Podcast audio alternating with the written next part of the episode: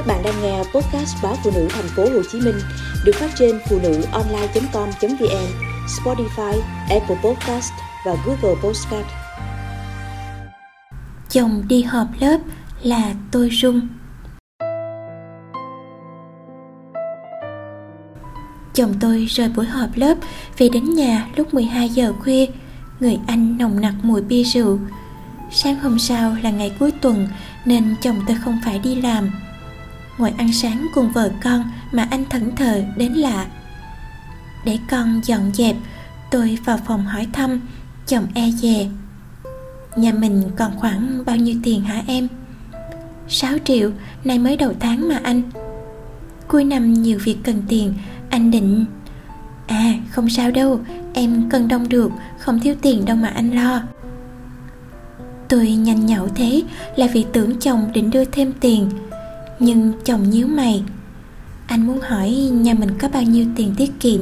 Anh cần 30 triệu đồng. Khi nào có sẽ trả lại em, có được không? 30 triệu hả? Anh định đầu tư vào việc gì? À không, chỉ là có cô bạn cùng lớp. Tôi qua đi họp lớp, bọn anh mới biết cô ấy gặp trọng bệnh, cần tiền chữa trị.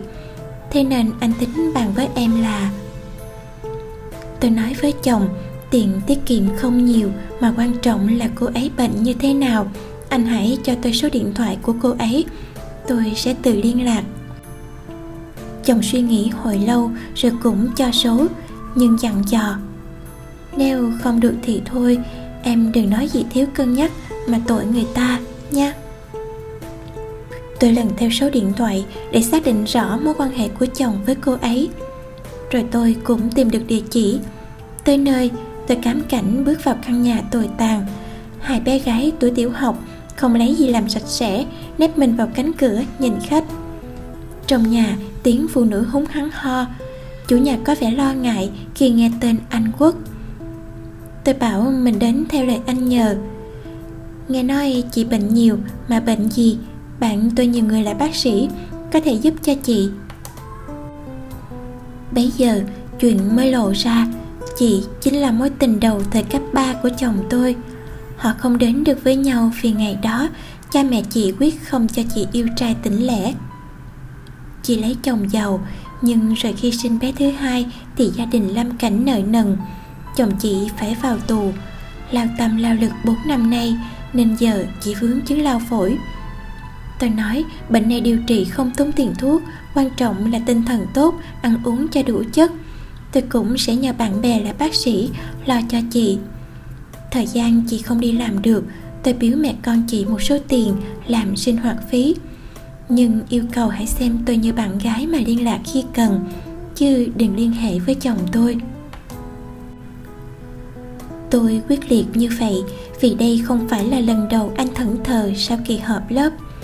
Hai năm trước, cũng vậy trong một cuộc họp lớp của bạn bè thời cấp 1, anh đã gặp lại người bạn Thanh Mai Trúc Mã. Thấy bạn khó khăn, anh lén vợ giúp ngay cô ấy 50 triệu đồng để giải quyết khó khăn ảnh hưởng đến tính mạng như lời anh nói. Khổ là chồng tôi đâu có nhiều tiền tới vậy. Vì là thú quỷ nên anh đã liều lấy tiền cơ quan cho bạn mượn. Sự việc vỡ lỡ, tôi phải gom đông gấp tay để hoàn tiền cho cơ quan anh – vậy mà đáng lòng là cô bạn cũ ấy khó khăn vì chơi bài bạc, mượn nợ giang hồ, nên phải trả gấp. Tất nhiên, tôi có cười nửa chồng. Anh không nhận lỗi mà còn mắng ngược lại tôi là người không biết thương người. Vợ chồng chiến tranh lạnh cả tháng vì vụ đó. Vậy nên tôi sợ hợp lớp như sợ ma là vậy. Hợp lớp giúp gắn kết tình bạn, mang lại niềm vui cho nhau nhưng tôi có ý kiến có thể hơi hẹp hòi rằng, các bà vợ ông chồng khi đi họp lớp thì nên dắt vợ chồng cùng đi.